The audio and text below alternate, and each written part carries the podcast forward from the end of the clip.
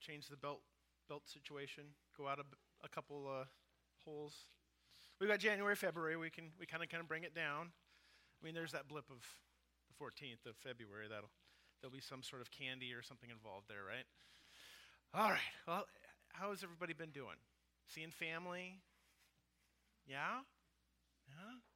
You don't see it, it doesn't seem like anybody's too much in a fog. That's good. Well, I um,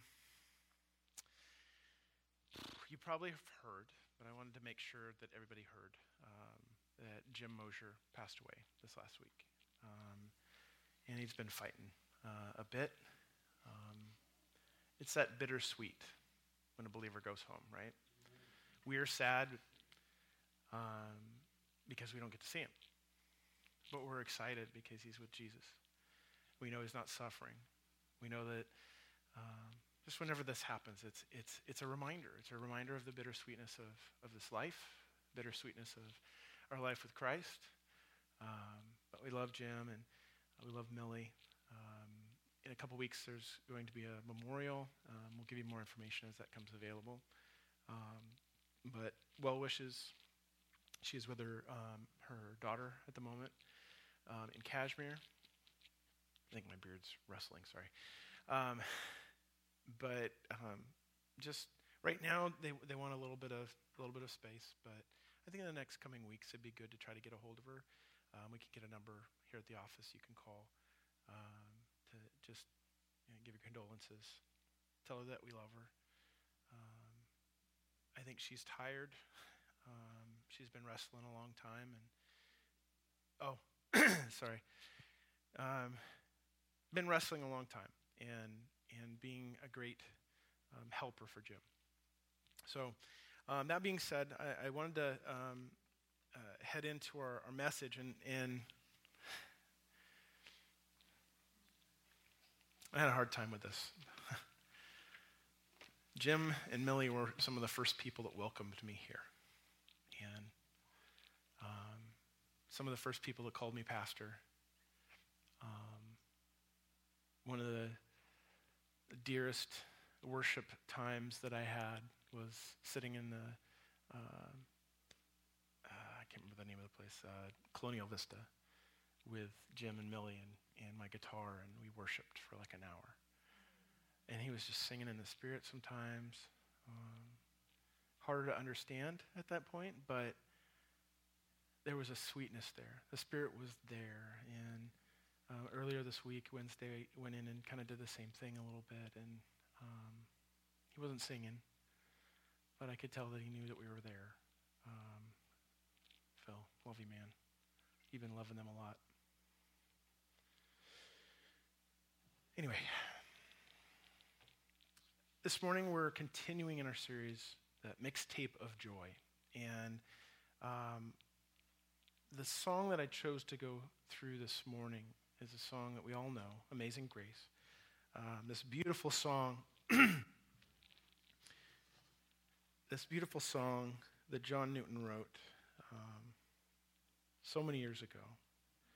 And I think it very fitting that we're talking about this song today because of what is happening in our culture these days. Um, there's a lot of referencing back to, to slavery, to um, injustice, injustices of the past.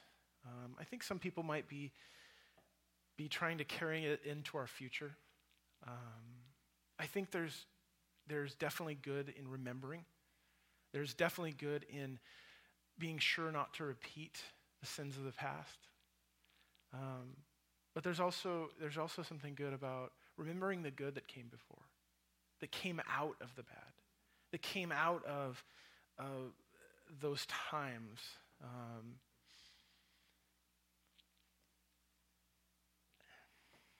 I think it good to have a grasp of this amazing grace that we are given, that all of us are given. And when we see something in, in the news that infuriates us and boils our blood, you know, I, I, I can't tell you how many people I've talked to that no longer watch the Seahawks because of the beginning. And people kneeling or not kneeling or not coming out or whatever. And it's hard because I, I, I get everybody's point. I get people's point that like this is totally disrespectful to our, our soldiers and to our country. But I also get the point that um, there's still injustice in our country. There's still things that are broken that need to be fixed. And there always will be. We get that as, as believers, right? This world is broken and it's never going to really be fixed until the Lord comes again. But we are supposed to be peacemakers.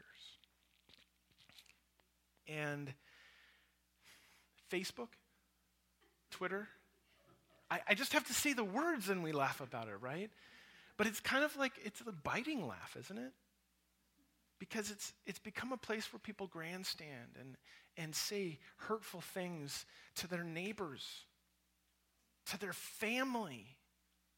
I hear people that, that'll tear each other apart. And is that what makes our country great? No. What made our country great is the fact that we were centered. We were a Christ centered country. We never hear that anymore, right? We were, we were a country that was, that was founded on those, those Judeo Christian beliefs.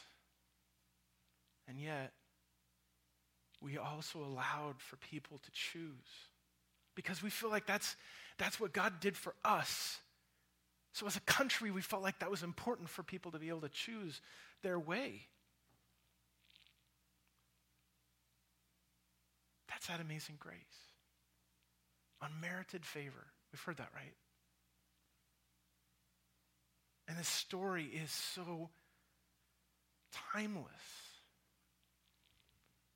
And it matters now as well as it did before. John Newton, he was a sailor of sailors. He was one you did not want, you probably wouldn't have wanted to sit in a conversation with John Newton when he was a sailor. Because he was actually known, um, I, I read a couple things where he was known to make, make other sailors blush with his language. He was that guy in the group that went over the line. We've all had those guys in our group, right? If you don't know who that guy was, it probably was you. Um, but there was, there's always been that, that guy in the group, right, that, that always goes over the top. And if you think about sailors, how we always reference people with a, a mouth like a sailor, right? And he was worse than the rest of them. And he was a captain of a slaving ship. We know that. That was a, a blemish on his, uh, his walk with the Lord, so to speak, at least in a worldly sense.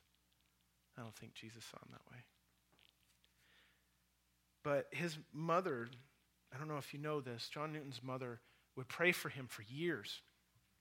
Because when, when he was a boy, she saw him as being a, a preacher. And she felt that he, he was going to be a preacher. And she prayed in faith for years. And he was out being a, being a sailor and being the way sailors are. And he became a captain. Um, and then there, there was this one storm that they had where they were bailing out the ship, and he got too tired to be able to bail with everybody else, so they tied him to the helm to keep them on, on track, on course.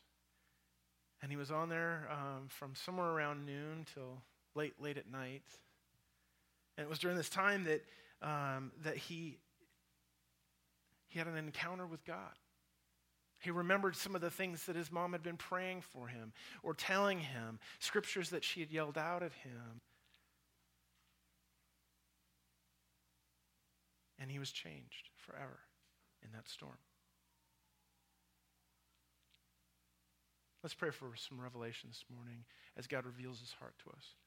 Heavenly Father, we just thank you for this morning. We, we thank you for, for John Newton. And, and God, we thank you for the good and the bad.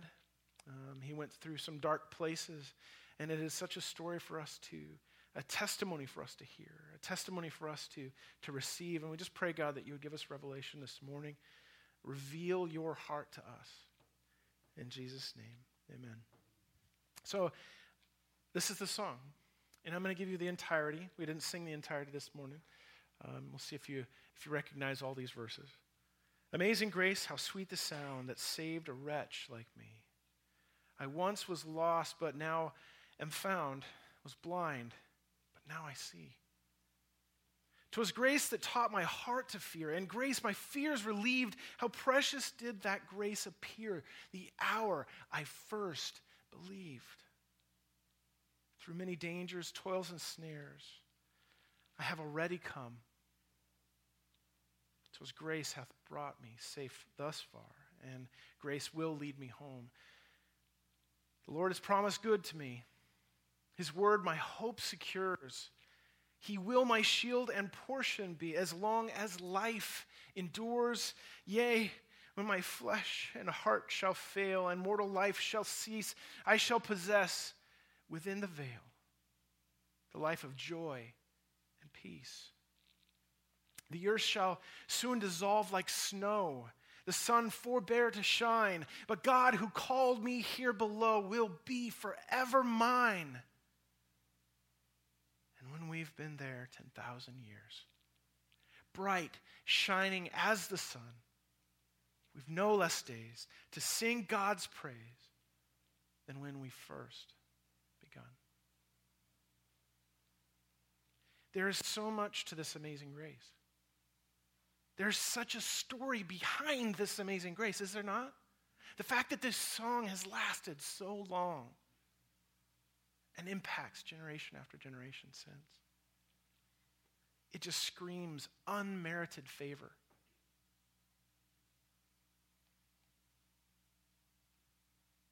You know, it, it, it screams it. But I don't know, I don't know that we hear it today. I don't know that we hear that we have an unmerited favor in this country beyond just that saving grace, don't we? We've been given so much favor, favor upon favor upon favor. And when we get to the point where we're hollering at each other on a fake world, a fake neighborhood, that we can yell at each other behind the screen of our computers and tablets and phones, I think we've lost sight of what that unmerited favor feels like. Not just looks like, but feels like. We have been given such grace with this life that we lead. First Peter, if you want to turn there with me, um, chapter 5. Oops, a little too far there. First Peter 5, this is 10 and 11, says this. In his kindness, God called you to share in his eternal glory by means of Christ Jesus. So after you have suffered a little while, we see suffering these days. He will restore, support, and strengthen you, and he will place you on a firm foundation. All the power to him forever. Amen. We struggle, right? We wrestle. We, we suffer. And yet, through it all, we grow. Do we think about that when we're struggling? When we're suffering? Do we think about the growth that, that the Holy Spirit is causing in us as, in the midst of those sufferings? He, he's not causing the sufferings, but He's making good of the bad. Our God makes the good or the bad good. Can we agree with that? Joy comes in this growth. So we've been talking about joy. And I think you can't talk about the joy without talking about those hard things. And our first point is joy is founded in grace. Joy is founded in grace. Grace is established in our weakness, in our lack. When we lack things, that's where His grace is all the more. If we don't lack anything, are we going to notice the grace? Have you known people that they just don't seem to lack anything? How gracious is their life? John Newton's mother prayed for her son. And she didn't just pray, you know, unicorns and rainbows kind of prayers for her son. I think she prayed some pretty, pretty hard prayers for her son. I think she prayed some, um, some fire upon his head kind of prayers. Mama's in the room. Come on. Come on. Have you prayed some of those for your kids? You know, and the verse that stood out to John Newton when he was tied to the helm and he's out there on the ship and it was a stormy night, he was thinking of Proverbs 1. 23 through 31 says, Come and listen to my counsel. I'll share my heart with you and make you wise. I called you so often, but you wouldn't come. I reached out to you, but you paid no attention. You ignored my advice and rejected the correction I offered. So I will laugh when you are in trouble. I will mock you when disaster overtakes you, when calamity overtakes you like a storm. Huh? A storm?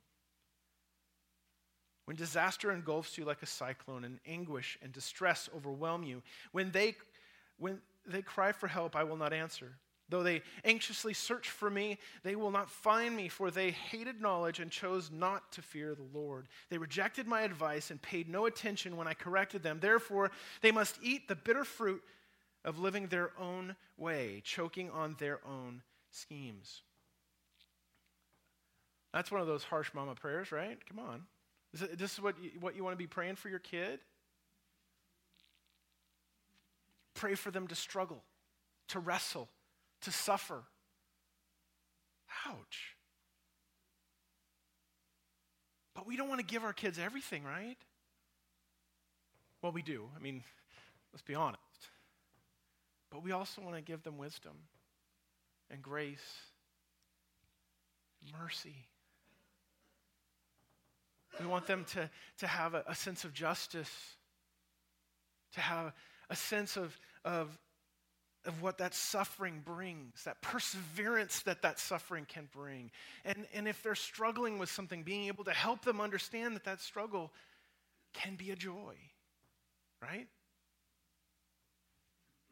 And I, I don't put it past God in this situation with John Newton that he, he had um, his mom tell him about this, this uh, scripture, maybe even not just reading it to him, but like yelling it at him, kind of angry at, at the fact he's not listening.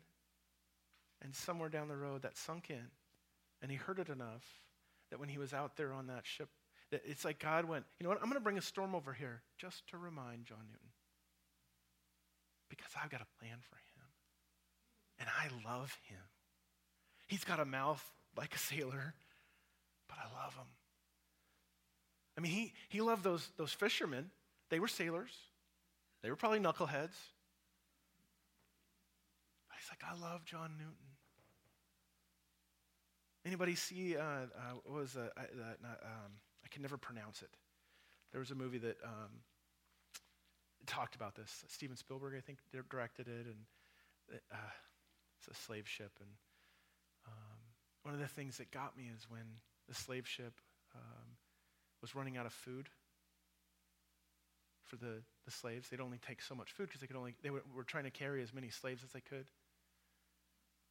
And the heartbreaking thing is they would take a whole chain of slaves and they'd push them overboard because they needed to split up the, the food differently to make it to shore. Huh? Oh, the Amistad. Um, and they showed this in the movie, and it was just, just heartbreaking. And you got to think the captain's got to make those kind of decisions. Right? So, John Newton, very likely, if you talk to him, he would say he had committed all of the Ten Commandments. He broke all of those. Right? I mean, we break all of those in our hearts with what Jesus said. I mean, murder, it's just thinking it about somebody, your, your boss or somebody on the freeway or, you know, we all break those things. But he, he really did. And God loved him. From that time, uh, from time to time, I wonder if, if, if there was anyone when I was growing up that was praying for me to struggle, praying for me to go through those things. Because growing up, I, I, struggled with school, I struggled with relationships, with home life. I, have told you before, I was, I was, homeless a little while, my mom and I, um, a couple times. Um, but, I, you know, at the time, I, just couldn't understand that struggle. I couldn't understand that wrestle. But I can't trade that for anything. I wouldn't trade that for anything because it was something that was a foundation in me for growth. And when I recognized that, when I realized that those things were something that, that out of that could come something that could impact somebody else, I would not only not trade it, but if given the opportunity, I would live through it again. And that's, I think that's what Jesus does for us every time someone comes to him. He goes to the cross. He goes through that for each and every one of us. He would go through it every single time for everybody in this room and beyond. It wasn't just the once. I mean, it was the once, but you know what I'm saying. He would have done it. If he had to do that to, to pay that debt for each and every one of us individually, he would have.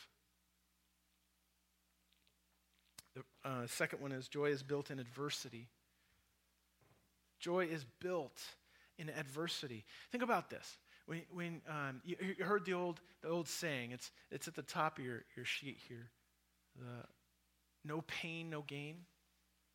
You heard that with work, you know, working out, or it used to be a if you have no pain, no gain, and it's just actually kind of bad because if there's pain, then maybe stop, check and see if you blew out your knee, or you know, if you're you know, there's, there's a few things that can be painful that might not be a good idea, but there is something to the idea of when you, when you work out, there's that breaking down of muscles, right? To build those muscles up. You have to tear the muscles for the muscles to build, right? It's so counterintuitive. It's almost a paradox, right? It seems like it's not the right thing to break your muscles down, but, but yet it is. You think about, um, you ever heard the story of uh, uh, Michelangelo.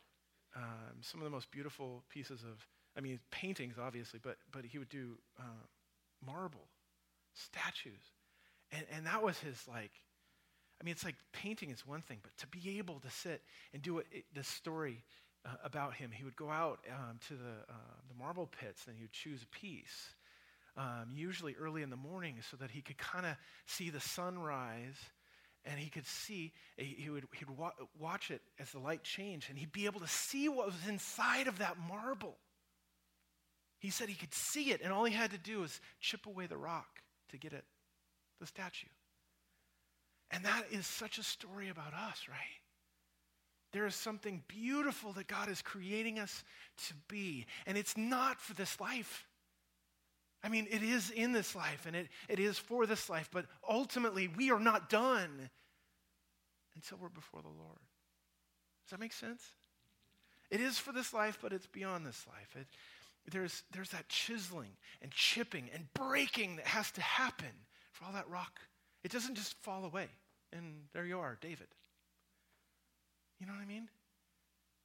It has to be chiseled at and shaped and, and there, there is a lot of care that goes into that. There's a point where it's no longer the big chunks getting chipped away. It's getting down to little chips and then and then like some abrasive cloth and then buffing. So it gets easier, I guess, but it's always a constant shaping that's happening.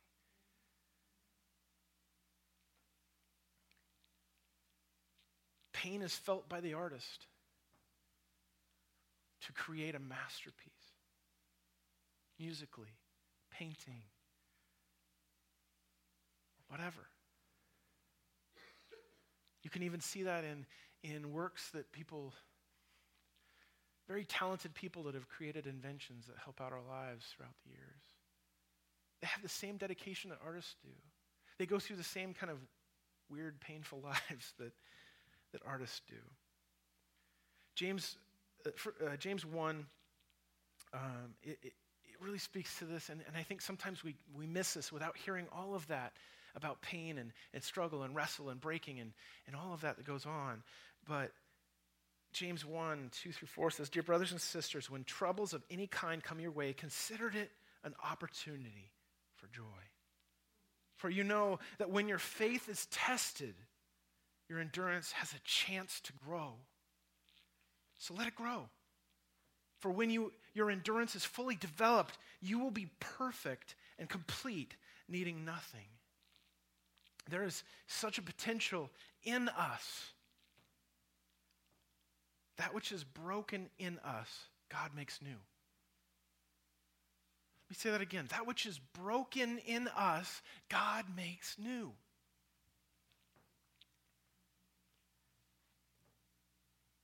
He builds us, He builds in us a joy that, that cannot be taken away. Happiness can be taken away. You'd be like, I, I got my coffee, and then somebody drives by and slush all up your pants. What happens to your happiness?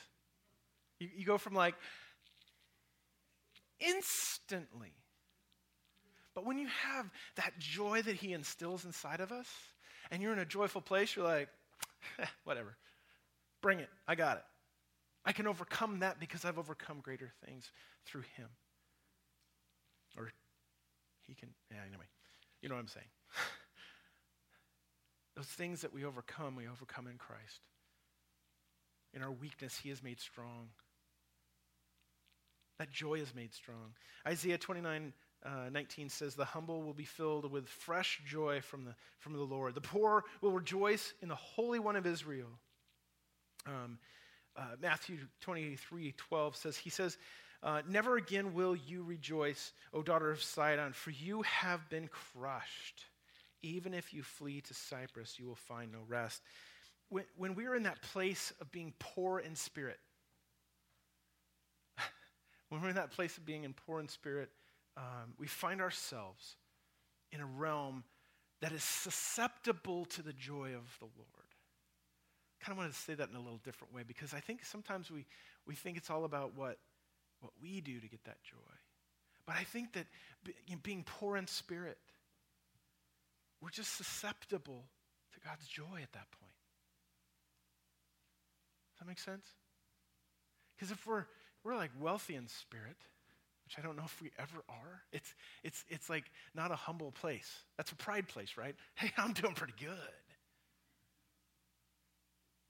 Yet, I, th- I think humility kind of rises up even in those moments. And it's like, well, maybe not. Maybe I'm not doing so good. Our third point is joy is enjoyed in humility. It's really the place that that joy really happens is in a place of humility. The things that happen in our life, the pains, the struggles, the, the wrinkles that we find, you know, they're all about bringing us to a humble place where we can be before the Lord naked and unashamed. Right? Because that's where Adam and Eve were. They were, they were naked and unashamed until they got to know, ate the apple or whatever fruit, you know, historians say. But they, they knew themselves to be naked. And, and I think we're just making that cycle back to being able to be our naked selves before God.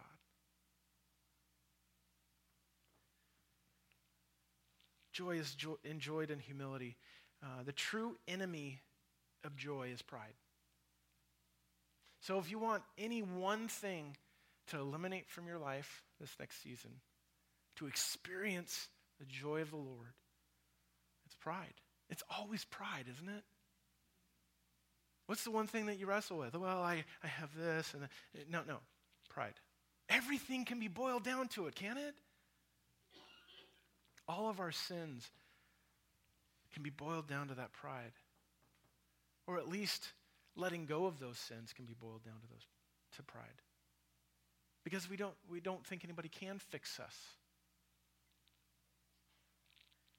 We get into that place where it's like, well, you know, Jesus can do this, this, and this, but he can't fix this in me. Really? Your pride's gonna to come between you and the Lord? Or are you to allow yourself to get to that place where your pride is stripped away? That you're stripped down and bare before God, and you're just going, I have nothing but you.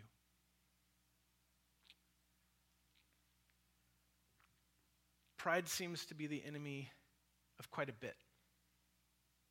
Pride isn't just the, the enemy of our, um, of our joy, but it's, it's so much the enemy of our relationships, the enemy of our community, the enemy on Facebook.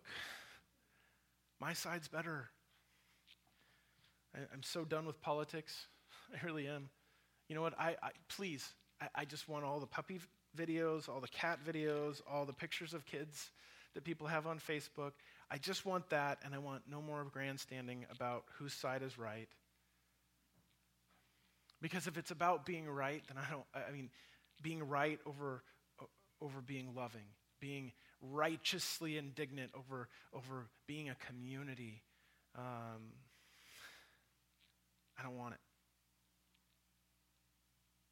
I don't take a stand for those kind of things because most of the stuff you see on Facebook or other social media or, or even in just the news that you want to throw your remote control at your TV about is, is all about somebody's pride.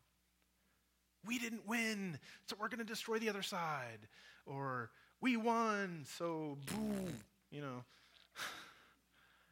It, it's like a high school um, grade school locker room or something. I, I, I, don't even know if they don't have locker rooms in grade school, but but you know what I'm saying? It's like out on the out on the uh, the playground with the grade school kids, you know, dishing all these little retorts back and forth, and well, and that's what it sounds like. It sounds like a bunch of kids. And we are to be the peacemakers in this. So we have to insert ourselves in somehow, but we need to bring about peace. And I, um, you know, God is repulsed by pride. God is repulsed by these kind of things. And yet, in the humble is found connection with a living God. So, how we, we take those things, how we respond to those things, how we respond to people in our community, it matters how we respond. It's not just about, I mean, we want to respond in love, but it could be just responding in gratitude or responding um, like, oh, I can see your point of view. Don't have to agree with it. I mean, what, what happened to the, our country where we, we couldn't listen to somebody's um, scathing retort about something and, and not just be like, oh, okay, that's a great point of view? How are you doing? Do you know that God loves you? And not using it as God loves you because you think that way, you know, or let's set our things aside.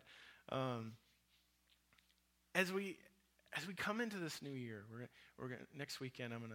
I think I'm gonna take a little bit of time to to just kind of reassess, talk about where we're going, talk about some ideas that we have, um, and just you know just trim the sails a little bit.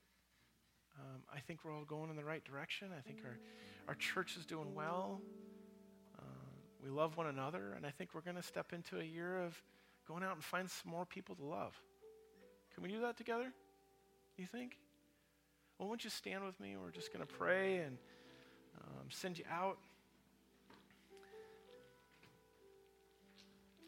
Heavenly Father, we just thank you for the grace that you have given us